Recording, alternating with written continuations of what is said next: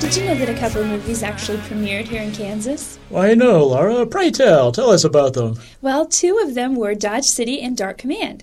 Dodge City premiered in, of all places, Dodge City. Not Wamego? Not Wamego. Hmm. Um, it premiered in Dodge City on April 1st, 1939. And Dark Command is another one. That one premiered in Lawrence, Kansas. Not, not Wamego either? Not Wamego. No, Mhm. no films have premiered in Wamego, Kansas, as long as, as far as I know.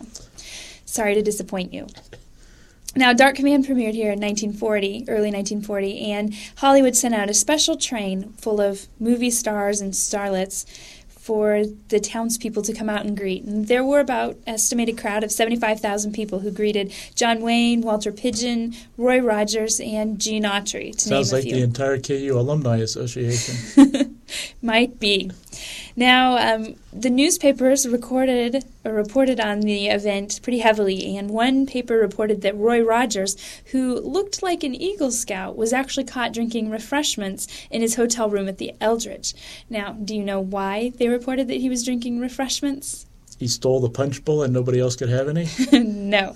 Um, he drank refreshments because Kansas had did not repeal prohibition until 1948, about eight years later. ah, yes. Yeah, I'm. I'm not sure. I'm sure Roy Rogers wasn't actually drinking alcohol, though. No, Roy never drank alcohol. No, no, not at all. Anyway, if you look below the Dark Command posters, there is a program from the premiere of Dark Command, and there's also a photo of Dickinson Theater decked out for the premiere. That's now Liberty Hall in Lawrence.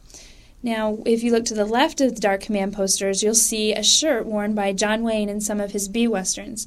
Now, Wayne actually, when Dodge when Dark Command came out, wasn't a very well known star. In fact, he'd only done one other western that had um, received any sort of publicity at all before this.